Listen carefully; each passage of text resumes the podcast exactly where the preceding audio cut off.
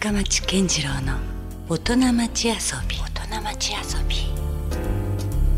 さあ先週に続きまして今夜も遊びに来ていただいているのは学園経営コンサルタント、えー、作る育てる立て直す、えー、今村正治さんです、えー、今夜はね、えーはい。ちょっと先週仕事の話をがっつりお伺いしたので まあその B 面遊び心について迫っていこうと思いますので今夜もよろしくお願いします。よろしくお願いいたします。はいまあ、ここはここでまたねちょっと盛り上がりそうな予感しかないんですけどね。今村さんもいろんなまあ趣味。まあ音楽もあれば歴史もあるしもういろんななんかね職もそうですし仕事がちょっとあの溢れ出ているというかもう収まりきれてないいろんなあはいその領域もありますよね。そうですね。今日もだからたっぷりじゃあその辺の話ぐらいかな。はいよろしくお願いします。いやそれこそだからつい先日ですけども僕今村さんにはめられましたもんね。あのいやそれこそまあ古墳好きということはねもうもちろんあのお伺いしてましたし。あのまあ、どういうものなんだろうなって僕はちょっと若干引き気味にそこはあの接するつもりだったんですけども、まあ、なんかですねちょっとこうやっぱり行ってみようかなと思って、まあ、福岡にねええ。あの面白い遺跡があるから古墳があるからあ行きませんかというお誘いを受けましてで行ったんですよね先日。あの八女の岩戸山古墳というところと糸島にある平原大母というはい2箇所、はい。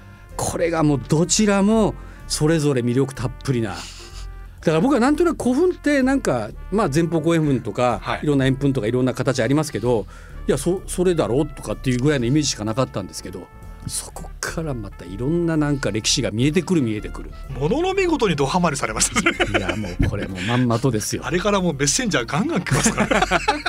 この本読んだとかね。もうなんとね次どこ行こうとか言ってねク。ラブハウスもそれが僕デビューでしたからね 僕はもう実はデビュー。あれ古墳の古墳がデビュー。トークがそんなぐらいねちょっと僕自身もやられた感があるんですけれどもまあそこからいきます？その辺の話から、はいまああの僕は大阪出身でもあり、はいはい。あの前方後円墳、まあまさにあの大仙陵と言われる仁徳天皇陵と言われてる古墳ですね。うん。まあ、歴史の教科書あの巨大な古墳をはい。教科書でも見たし、うん。まああのまあ身近にあった、うん、あそっか。身近にあったんですねそれが。なんで。こんなのがあるんだろうっていうのはずっとやっぱり自分の中に疑問として残っていたんですけども、うん。ですからあの古代史については関心がありましたが、うん。九州に来てですね、あの関西ってうん。大体宮内庁管理が多いんですよね。だからあのなんかここから入んなみたいになってるわけですよ。うん宮内庁入んなっていうね。うん、うやうやしく。そうなんです。これはもうあのそういう天天皇家に関する、はいあのとこなんでっていうことなんですね。うん学術的なこう価値とか、うんあるいはそういう歴史的な意味の中から、うん僕らはやっぱ遠ざかってしまってたのですね。うんとか九州来たらまあ言い方悪いけど結構雑に扱われてるなと。ちゃんと管理もされてない。登っていいですかここみたいな。いやこれはいいなと思ったんですよ。身近にね接そうなんです。することができで好る。きだったんですけうどん。あのたまたまこれも AP の卒業生が声をかけてくれて、はい。あの熊本県の氷川町っていうところの,、うんうんあの古墳があるんだけれども、はい。でここをなんかこう町をこう元気にするうん。なんかこう要素できないですかねはいっていう相談があって行って、うんその古墳野津古墳群というのはまあ、あ一目惚れですね。一目惚れ。はい、もうこれ言うとちょっと変態化されますけど、まああの 円墳となんかのこのくびれがねすごくいいとかです。あくびれ。かっこいいんですよ、かっこいい。おうおで、あのあの佇まいいなと思った。円とまあある種こう角なそう、形のここのまあ融合体ですギュッとカーブするところですねそこが区切れてるわけです。そこにそこですか。まあどう考えても変態ですけどい、やなかなかですよ。まああの本当にねあのうん。ね深町さんも最近ねハマられたんですけど、はい要するに文字がない時代ですから。ああそうですよね。だから自由にその想像力を羽ばたかせることができるわけですよ。であのんなんでここにあるのっていう問いかけっていうのは、うんあのずっとしていれるんですよね。うんで僕はやっぱりその古代っていうのを過去一番遠い過去のうんその具体的な物体っていうものがあって、うん。でこことの対話をやるっていうのは、もうこれはこんな楽しいことはないなと思う。うんでそれをもっといい居場所にするにはどうしたらいいか。はい。でなんかこう、えー、つぶって、うん。あのなんかこううんちくを言うような、うん。あの古墳マニアじゃなくてですね、うんうんうん。あのやっぱりその居場所がいいなっていううん。例えばもうねあの何もしねえおっさんがタバコを食い出しながらうん「古代」って叫んでもいいしね。なんかここ気持ちいい気持ちいいよなでもいいしあの家族でピクニックやってもいいしうん。あのあるいはちゃんとしたあの VR でもって、うん。あのその古墳はこんな形をしてました。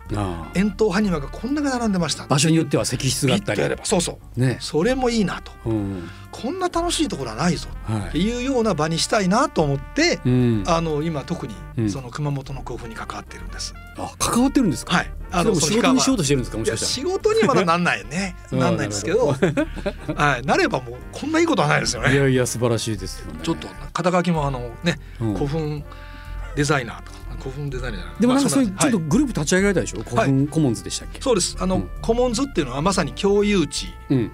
入り合い地というはい。昔の日本にあった、まあヨーロッパにもありましたが、うん。村人たちが共通の土地を持ちそこで焚き木を取ったり、うん遊んだりうん。という、まあ、ルールを決めてですね、うん。そのみんなの共有の場所っていうのはコモンズっていうんですね。今でこそね個人の土地だったなんだかありますけどはい。その時代はまだまだ。だから僕はその古墳コモンズっていううん。言葉は多分僕が最初だと思うぞと思ってますけど、だから古墳コモンズ氷川っていうのを作ろうってうんうん。いうことで、うん。あの少しそういう地元の方に愛されたいと思うんです、うん。だからなんかあの古墳マニアが押しかけて、うん。あのわーわーいいんじゃなくて、はい。まずは地元の人が、うん。あのそこを愛してくれるような、うん。のためにやっぱりどうすればいいかっていうことをうん。あのやりたいなと思って。なるほどね、はい。それは先日の私もあのおあの一緒に連れて行っていただいた福岡のそういうあれもその活動の一環みたいなそうです。もあったんですか？あのいろんな古墳見て回ろうねっていう。はい、あのど。東京っていうかあの関東なんかはあの、うん。結構復元型古墳って多いんですよ。この間僕福島も行ってきましたあの吉野ヶ里とかもそういうことかもしれないですね。そうです。うん、復元してる、古墳は結構大変なんですね。復元するのは、うん。全部木を買って。うん。で実際あの埴輪を並べて、うん。であの石をこう敷き詰めるっていう、うん。でもねあのかっこいいですよ。う。ん。であの九州さっきから何度も言って失礼ですけど雑に扱ってるから、うん。僕この間言ったんだけど、はい JR 東日本がねうん。吉永小百合を使ってね、うん。古墳の PR やってんだよ。あなんか邪馬台国関係の映画もなんかねあありましたもんね。だからやっぱり関東はねその古墳っていうものをすごくその観光としても考えているうし、んなるほど、で復元してかっこよくしてるしはいっていうのがあるし、うん。まあ全部そうなればいいとは思わないんですけうど、んうん。あの九州ではあの大塚古墳って福岡とそれから大分の亀塚古復っていうのがなかなかねそういうの復元すごいとこあるらしいですよあありますあります、うん。あるんですけどまだまだねうん。あのー当たり前すぎてこう価値にねそれはそれこそ深町さんがはい。糸島って実は古墳の宝庫なのに。ね。全然なんかねその本当の意味での歴史には触れてなかったなというかね。でそしたら面白いことに今村さんとあの帰り道にね そうそうそう古墳見た挙句にその帰っていったらあれ？ここももしかして古墳みたいな？目に入り出したんですよ古墳センサーがね古機能墳センサーが。働き始めたんですよ。ちょっと持ってると古墳に見えますけどね。いやいやもう本当うん本当そのぐらいなんかね気になりだして。そうなんですよ。ねなんか本なんかもちょっと買って読んだりとかするぐらい。でもやっぱりすごいあの本当イマジネーション広がりますよね。そうです。まさにおっしゃったように活字がない時代だから。自由ですもん。ねエビデンス言ったらもうその発掘されたものしかないそうなんです。わけだから。そこからじゃあ何を思うかですよね。そうなんです。うん。でやっぱり一番さっきも言った遠い過去との対話っていうのは、は何にもまあなくてもできるけどやっぱりねああいうものがあると、はいなんか思いますからね。いや。人間やっぱり、うん。なんだろうここはとか思いながら、うん、もうこれだけでも今村さんとなんか番組できるかなと思うぐらいの テーマだったりはするんですけどこれだけ古墳だけじゃないですもんね。はい。えっと、まあ、先週も話が出たように、えー韓国の留学生をね、はい。えーなんとかたくさん多く入れるためにものすごく通ったと。そうですね。いうのが今もなんかちょっと実は韓国は追いかけてるみたいですね。まあ趣味はって聞かれたら韓国っていうぐらい。韓国ってえらいそれまたざっくりとしたざっくり。言い方ですけど。食べ物から文化から歴史から。うん。あのやっぱ僕が今村さんに古墳にはめられたようにはまったんですか？そうですよね。今村さんあの、やっぱりえー募集で僕は多分韓国人よりも韓国歩いてんじゃないですかね、えー。韓国中を。もうそんなにですか？えー当時100校とあの高校と協定結んでますからね。ですからもうそれこそ南から北まで。だから南から北までは行そういうねとこだけじゃなくて。その韓国のほぼ全土を回ることで、やっぱりあの韓国の文化とか歴史とか、食べ物とか、うん。まあ今だったら映画とか。うん。だからもうこんなに韓国行ってないことないんですよ最近、うん。もうこのいここのコロナでですね。なるほど、もう行きたくて行きたくてもうんしょうがないですね。ね、今でこそなんかほら政治でちょっと揉めたりとかいろいろありますけど、まあ、さっきの古墳の時代で言えばねそうそう。もうめちゃくちゃトライしてるしそうそう。生き交ってるしかもうはっきり言ってもいろいろもう混ざってますよね。我々の祖先的なレベルで考えてもね。そうです。うん、だ兄弟ですよそういった意味ではねそうですね、本当は。だから本当にあのうーんまあ近いからまあ仲の悪い兄弟みたいなところがあるじゃうんないまですか、ああるあるですけどね。はい。うん、だからそういう面はあるんだけれども、うんうん。もう引っ越しできない存在ですからお互いに。そうですね。やっぱりねそれこそ熊さんおっしゃったように、はい。古代から見ても、うん。もう特に九州は、うん。もう朝鮮半島中国大陸の関係抜きに語れない歴史なので、うん。うん。まあ、その点ではねあの韓国は僕ね今本当ねあのまたコロナがあの遠ざかって国が開けたら、うん。行こうねってもういろんな人に声かけまくってですね、うん。これちょっと詐欺師になるかもしれません。あちこちで行こう行こうって言っててあの行く行く先みたいもう僕はもうあの本当に例えばあのソウルのキムチチゲベスト3とかですな、ね、うん。ありますからそっちあののなんか今村さんガイドでちょっと韓国旅もやりたいなはいあの一応言葉も少しはできるので、うん。あのうんあの簡単な通訳ができますから、うん。ぜひ韓国行きますか？韓国にも前方後円墳があり出ます。たいや絶対それはもうもちろん文化がクロスしてるからそうです。間違いないですよ。見に行きましたから。おでこれはもう14期かな今分かってるのは。あそうなんですね。そことの共通性もなんかちょっと探ってみたいですよね、そう。これは間違いなく和人が眠っているとうん。いうふうに言われてるんで、はい。だって和和自体が僕てっきり日本だけと思ってたけど朝鮮半島まで含まれてますよね。そうですいろんな意味の表現があるので。うんだからあのやっぱりまあそれこそ本当に、うん。あのこれはもうキリがないですけどね古代まで韓国の歴史も。うん。面白いですね。いやこの辺りはだから今改めてその、まあば、よくそのこのコロナ禍の1年間っていうのは、まあ、よく back to be、ね、ルーツとかっていうはい。キーワードも、まあ、僕自身も割と振り返ることが多かったんですけど、うん。もうそんなレベルじゃなくて古代までもうバックしてみろとそうそう。一回そうするとなんか未来のなんかねヒントが見えてくるかもしれないですよね。あ。のまあこれもまた時間があったら話したいんですけど、あんまり変わんないなと思うんですよね。関係性が、ね、ううん。千年経ってもうん。あんまり変わんない。ね長い仲のいいようない悪いような兄弟。うんなんかそう 考えたらね ええ。なんか憎めないですしね。いいですよね。いやそしてまたねはい。あの音楽もあるじゃないですか。そうなんです。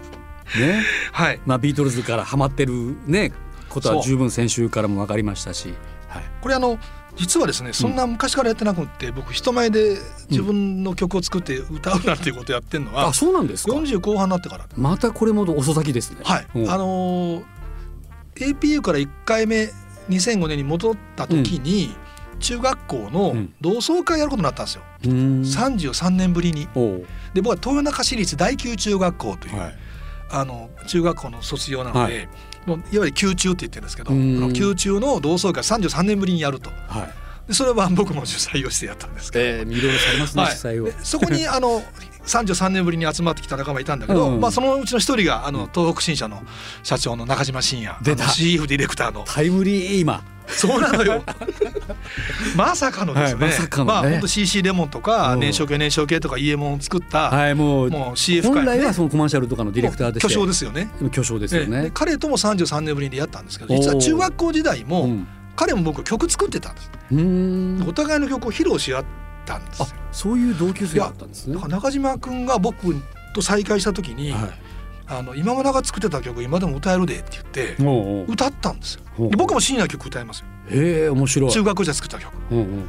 というんでん。そのバンドをやろうって言って、うん。で始まったんですけどまああのやっぱりこれもまたみまあ無謀ですけど、うん。やっぱりオリジナルでやろうっていうことで、うん。あの改めて作曲にはい僕は曲と詩を書いて でああのアレンジャーはまたバンドメンバーでやりながら、うんうんもうでももう二十数曲になりますね。でも。十数年ぐらいもうライブをはい年に12回うん大阪中心にやってる。へえ。でやっぱりあの僕ねバンドがなかったら、うんあのこの十数年間ってやっぱりしんどかったなと思います。ああまあ作音楽があるってねいろいろね。はい、音楽があるっていうことがやっぱりどれほど素晴らしいことなのか、だからうんバンド活動っていうのがうんどれだけ楽しいのかって思うと、ですからあのまあ下手だなと思われようと思いますがただあの全国の親父バンドのせん、あの前に立たないけれども、うんやっぱり音楽したいなと思ってほしいですよね。気持ちがでもいいじゃないですか。またライブハウスね、うん。またライブハウスか。それこそ深町さんのうん。まあ専門ですけど、はい。あのライブハウスをどんどん使って、えうん。あのまあ生のうんライブやりたいですい。やぜひねそういう日がまた早く戻ってほしいですよね。本当に、ええ。もう本当に苦しんでるうん。あの人たちがたくさんライブハウスを見て、うん。あのこの1月ライブは本当にですから、うん。あの100人入るところであのライブは8人であとツイキャスを初めてやらせてもらったおーおなるほど。ええ。でもやっぱり何かでお役に立ちたいと思ってですね、やっはいはい。はいぱりそういうことも含めて、うん。まあ音楽やるっていう溝まあなんかこう無無謀ではあったんですけど、はい。やっぱりやってよかったなと思います。まあ、そんな、えー、今村さんがじゃあこれからですね、えー、なんかやりたいこととか、えー、何かこう野望 野望って言うとあれですけどありますか？一つはですね、うんうん。あの去年あのちょうどねコロナっていうこともあって、はい。オンラインでの仕事も増えました。うん。でそういう中であのもう一回いやそうそう。そのもう60過ぎてやってるんだから好きなことしていいよって家族のも言わ言う言わってくれてですね。なるほど、それで何だろうと思って考えたら、うんやっうんぱりあの好きな町に別府にうん。住もうと思ったんです。うん、でまあ仕事もありますから一応4分の1別府計画ということで、4分の1はい。月1週間は別府にいるああなるほど。であのそそれをまああのまたマンションも借りましてですね、うんうん。でそこを自分の住処に今して、うん。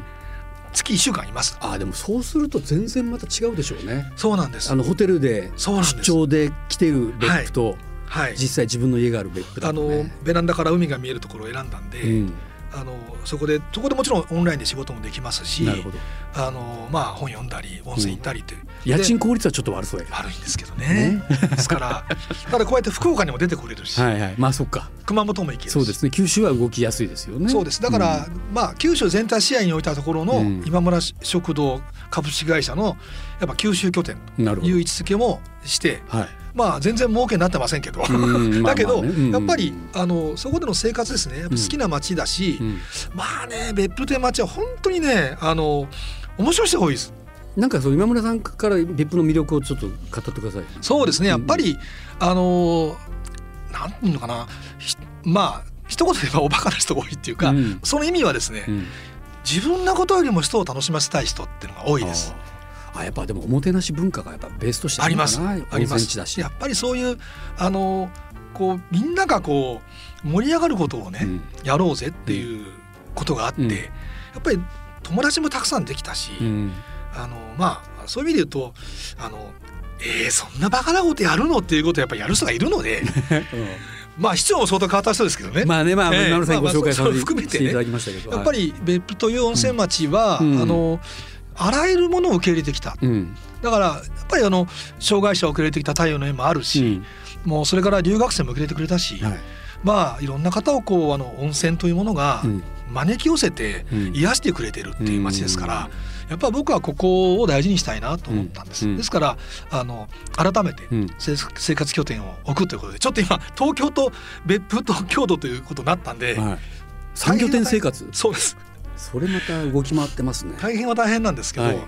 あのまあやっぱり別府に住むというのは一つのあの願望でもあったんだなとなるほど。思いますね。い。やいやこれはじゃあまた何かがそこから生まれる可能性も十分あるわけですよそうですね。あの去年の秋に社団法人はドゥアートに立ち上げまして、これも AP のソース1期生たちはがやろうということで、いうん。あの別府でそうです。の社団法人が立ち上がった。うん。あの僕なんかの別府でやりたいことの夢っていうのは、うん。あの実は仮想住民っうんていうね、というと？えー、と要するに APU を卒業した学生たち、はい。世界中日本中にいます。まあうん。170カ国180カ国いるんですけれども散らばってるわけですもんねこれはこれで。彼らにうん。市民としてうん。関わってもらうってことです。うん仮想って意味は住まなくていいけれどうんも、うん。やっぱりそのあれ自分たちは別府市民だって自覚を持つ。うん。だから別府市は10万の町ですけれど、うん。仮想住民は30万人います。みたいな町にしたいなってうんです白いですね。うん。でそうやってやっぱりその世界中日本中から支えられる町になるっていうことが、うん。あのいわば移住促進というのも大事だし、うん。人口、ね、減少に対応するのも大事だけれども、うん。まあやっぱりある意味奪い合いになる面がありますね。うん。だからやっぱりそれもそれでいいんだけれども、うん。もっとその違う支え合い方ってあるんじゃないかな。っわかります。ていうことをでそれはやっぱりじゃあなんで関わりたいかっていうと、あの新しいビジネスが生まれるとか、うん。あの新しい文化が生まれていくとか、うんうん。そういう魅力を町が持つことによってうん。やっぱ広げていくことができるんだなと思うんですね。うん。まあ別府はその面白さを持ってる町だと思うので、まああの社団法人をあのそれはもう僕は引っ張られるようにして入ったので、あのただ僕個人としてというか僕自身がやっぱやりたいのはそっちですね。なるほどね。仮想住民。でもすごい今からの時代なんかすごくあると思いますね、はい。なんかそのいわゆるこうフィジカルな意味でのこう寄り添うっていうことじゃなくて気持ちが寄り添うっていうこともね十分ある考えられますもんね。そうですね、うん。やっぱりこれからの定住性ということよりも、うんうん。やっぱりこうみんなが動くっていううん、国内動いたりするってこともありますよね、あのうん。ワーケーションもそうですしね。だからあの今の私がやってるその、まあ、暮らし方っていうのも、うん。あのそんなにこう変なことにはならないだろうっていうか、あの東京にいる人がはいあの家賃半分にして違うところで、うん本来払うべき家賃で2箇所で家を持つとかですね、うんそんなこともあるんじゃないかなと思って、うんそう楽しいですよ変化があって。なるほどね。はいだから今シェアオフィスとかもね割と普及してきますししてきましたけど、まああの今村さんの家をシェアハウスみたいな。どうぞどうぞ。うちは一週間しかいないから。他のねそうそうあと三週間空いてますからね。ねそういうのももしかしたらあるかもしれないしね。ありですありです。まあ面白そうだす面白そうですよね。他なんかあります？よなんか自やっぱりあの教育ですよね。教育ね。学校経営ということをやろうとしてるので、これ未来どうですか？あの少子化とかももちろん言われてますけどね。はい。この後のまあ教育のあり方という意味では。あのおそらくですけどもね、あの常識的に考えてた学校の姿っていうのは、この数年間でかなり変わると僕は思ってるんです。はい。でやっぱりあの教室に学生たちを集めて、うん。こうとにかく、えー先生が教壇で教えることをいわば教え込ませるという教育っていうのは、うん。おそらく、まあ、衰退するだろうと思います。でそれはオンラインも使うしそれから僕、あの教師自身が、うん。あのティーチャーだけじゃなくて、うんコーチであったりファシリテーターであったりっていう役割がもっと増えていってですね、うんあのいろんなアプローチによって子どもを育てていくってことが必要になります。うんでそれぐらいやっぱり読めない時代に入ってますからね。うん。ですからあの面白い才能をどうやって集めるか、うん。でやっぱり学校経営を本当に変えていきたい人と一緒に仕事したいですね。うん。あの偏差値とか、うん。そんなことでこう輪切りにするんじゃなくてですね、あの学校像をもっと豊かに考えていこうと、まあ、うん。そういう人たちいっぱい現れてます今、うんうん。やっぱりそれがあのこれからの人材像にとってねうん。重要かなと思います。うん。まああの残念ながら九州がですねちょっとそういう動きが鈍い気がちょ率直にでします。うん。あのユニークな学校とかね。はいはい。そういう点で言うとやっぱり各地できてますけども。個性的な学校という意味ではなかなか確かに福岡はそうなんです。まだ立ち上がってないかな。AP だけがちょっとね悪目立ち悪目立ちじゃないかうん。なってますけどうん。やっぱりあのものすごい実験的な学校っていうものがこれが出てくるなと思います。うん。あの私が今かかってる京都の立花大学もうん。今年こんな時期に山岳部作ってですねやはっぱりこう非常にチャレンジングな学校なんですけいども、うん。やっぱりそういうところを僕らは後押ししていきたいなとなる。ほどね。いやその福岡で僕もその今音楽都市協議会とかいう立ち上げて、まあ、よりその音楽をまあ一つテーマにしたまあ街づくりであったりやっぱ教育も考えたいんですけど振り返った時に確かに音楽系の大学とかもないんですよ。一校も。専門学校はありますけどね、だからなんかその今後発でもしじゃあそういう音楽学校を作るんだったらちょっとこれからがまたね楽しくなるようなややりましょうぜひ、ね、そういうことをちょっとなんか今村さんの知恵もお借りしなぜがら。ひやりましょう。やりたいですね。やっぱりあの韓国の音楽や映画があれだけすごいのは、うん僕大学の影響大きいと思います。やっぱり教育ですよね、はいそこも。やっぱりあのほとんどの俳優とか映画スタッフって大学行ってますもんね。うんで大学行くってことは学歴じゃなくて、うんちゃんとそこであの学んでることがあるのうで、んやっぱりそのそういう意味で言うと日本の場合、うんあのもっとあっていいかなって確かに。思います。音楽ももっとなんかこうこ根源的なものを学んでるとかですね、うんそのビートルズを文化として語れるとかですね、うん。あるいはもちろん陽水とかいろんな福岡の音楽もそうですけど、うんうん。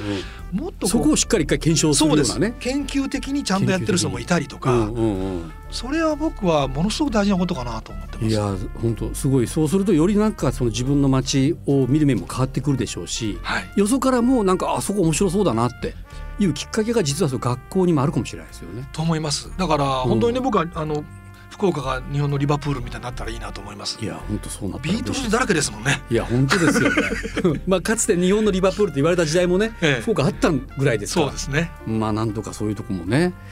ああでも面白いですね。まあ本地の学校もやっぱちょっとこれからまた生まれ変わるということでしたので楽しみですね。そうですねあのー、うん、本当にまあ糸井さんの発想っていうのはもうすごすぎて、うん、もうあれ？もうそんななってるみたいな話がどんどん増えていってるんですね。はい。うん、でまああの今度もえーと、4月になったら伊藤さん九州で、うん、あの去る方のインタビューっていうか、はい、学校の収録もするんです。またそれもまたの、はい、あの後で発表があると思いますけれど。もなるほどね。あの本当にあの2歳から200歳まで、うん、でこう学びのエンターテインメントってことも使ってるんですけども、うんはい、僕らが教育とか学ぶとかいうことをもうやっぱこう固く考えすぎてきた。しかも若い人に託しすぎてるような気もしますね。そうなんです。そうなんです。なんか実は我々世代だってまだまだ学べるしなんか成人発達理論じゃないですけど全然まだ伸びしろがあると思ってた方が人生100年時代ですから。おそらく世界で一番学んでない大人の国だと思います。やっぱそうですか。はい。だからやっぱり僕たちでも楽しそうに学ばなきゃいけない。そうね。そこに楽しみがこう入ってくるとっていうことですよね。そうなんですやっぱり教育を変えるっていうのはあの学校だとかじゃなくて我々自身がやっぱり学ぶ楽しさを再発見してその姿を子どもたちに見てもらうっていうことが大事かな。その点ではその2歳から200歳までですからあのいろんな人がまあプロ野球選手がキャッチボールするのもありだしとかね、いろんなあのアイディア出てますので、とにかく型破りな学校になると思いますので。いや楽しみですよぜひ6月の開校まで。はい、はい、でぜひあの番組にもまたあのしばらくしたらちょっと帰ってきていただいて。あの4分の1いる間でねその後日談をいろいろとまた。ぜひ。止まらない話をまたね、はい、いろいろお伺いしたいと思います。ということでもう先週から2週にわたってえー、いろんなたくさん、えー、面白い話を聞かせていただきましてありがとうございました。ありがとうございました。今村正治さんでした。LoveFM Podcast. LoveFM のホームページではポッドキャストを配信中。スマートフォンやオーディオプレイヤーを使えばいつでもどこでも LoveFM が楽しめます。LoveFM.co.jp にアクセスしてくださいね。LoveFM Podcast